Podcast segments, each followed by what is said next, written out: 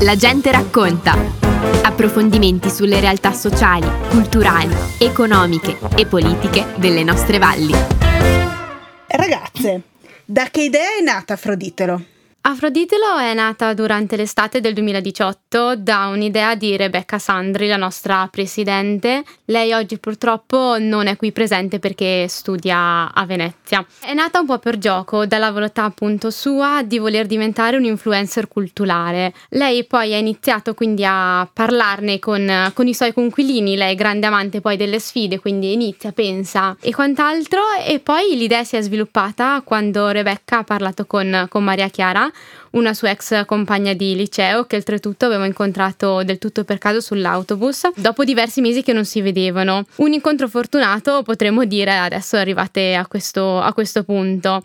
Mm, Maria Chiara fa parte dell'associazione adesso, lei è la segretaria e l'ultimo step è arrivato quando le tre fondatrici, appunto Rebecca, Maria Chiara e Martina, si sono incontrate per discutere dell'idea in generale, pensando a un nome, a uno slogan e a un logo poi da adottare. E da lì il progetto si è ulteriormente sviluppato e tra una collaborazione e l'altra e siamo arrivate noi io sono Giulia, poi c'è qui con me Alessia e Isabella e siamo arrivate a questo punto. Quali sono velocissimamente i progetti e le attività che avete portato avanti e che sognate di portare avanti in futuro? Attualmente Afrodite lo si è dedicato solamente a progetti digitali, portando diverse rubriche sui social, in particolare Instagram e Facebook, e poi realizzando varie collaborazioni con persone e enti. Le rubriche principali alle quali siamo più affezionate sono Afroditelo con i fiori, con i quali parliamo della relazione fra arte, piante e fiori. Parliamo poi eh, della cultura in cucina grazie alla cuoca Deborah che soprattutto sotto il periodo del lockdown ci ha parlato di tutte le ricette che vediamo nei film e nelle serie tv.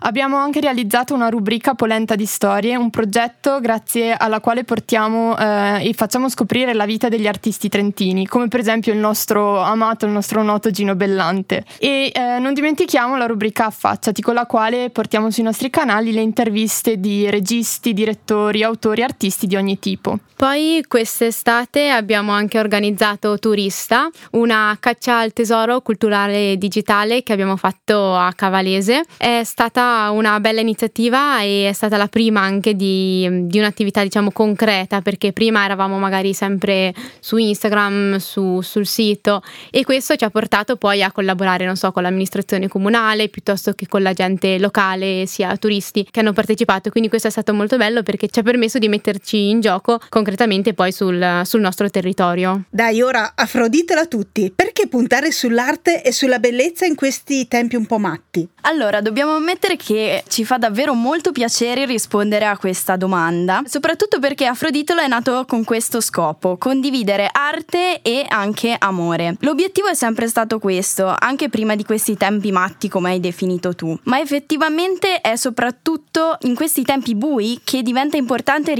ricordarsi che puntare sulla bellezza è un modo per guardare il mondo sotto una luce differente e ciò che ci circonda. Inoltre, arte e bellezza e anche cultura ci danno delle chiavi per poter guardare alla contemporaneità in maniera differente e forse ci aiuta un po' a togliere la paura di ciò che ci circonda. Dall'online in realtà siete diventate un pochettino famose anche offline perché avete partecipato al premio Strike e vi abbiamo finalmente viste anche alla Magnifica. Abbiamo, come hai detto te, partecipato a Strike, che era un progetto del Triveneto in cui abbiamo mm, raccontato la nostra storia, quindi abbiamo dovuto preparare dei video video, poi abbiamo fatto la, la serata perché siamo arrivate in finale, abbiamo fatto la, la serata a Rovereto in cui ci siamo presentate sul palco insieme ad altre storie di progetti. E siamo state molto felici perché siamo arrivate terze e poi abbiamo vinto anche il premio dello storytelling. E quindi è stato un bel traguardo e siamo state molto soddisfatte. E poi poche settimane fa abbiamo anche presentato la nostra piccola realtà alla comunità, abbiamo organizzato un breve incontro incontro alla magnifica comunità nella sala ecclesiana e mm, avevamo un bel pubblico che ci ha permesso di presentare la nostra associazione che è nata in realtà pochi mesi fa, ad agosto, con tutta la burocrazia che c'è in mezzo in queste cose, non è stato facile, però ce l'abbiamo fatta e quindi finalmente siamo riuscite a fare una, una serata di presentazione. Come facciamo a contattarvi, Afroditelo? Ci trovate su tutti i social, abbiamo la nostra pagina Instagram, la nostra pagina Facebook, ma soprattutto il nostro sito che è www.afroditelo.com. Lì troverete tutti i contenuti in evidenza dalla redazione, dai nuovi testi, dai progetti che abbiamo fatto e potete scriverci e vi risponderemo con molto amore e molto piacere. Al termine di questa intervista, pensando al nostro pubblico di ascoltatori a casa, se doveste pensare a una frase che vi identifica, quale sarebbe? L'informazione e la cultura sono le armi più potenti contro l'ignoranza e cerchiamo attraverso la nostra community, nel nostro piccolo e adesso anche con la nostra piccola redazione, di condividere quello che amiamo, nella speranza che chi ci segue si innamori un po' a sua volta. E per chiudere, il vostro slogan. Share l'amore, share la cultura! Ringraziamo Isabella Corradini, Alessia Del Vai e Giulia Betta e tutto lo staff di Afroditelo e a chi ci ascolta diamo appuntamento domenica prossima. Abbiamo trasmesso La gente racconta.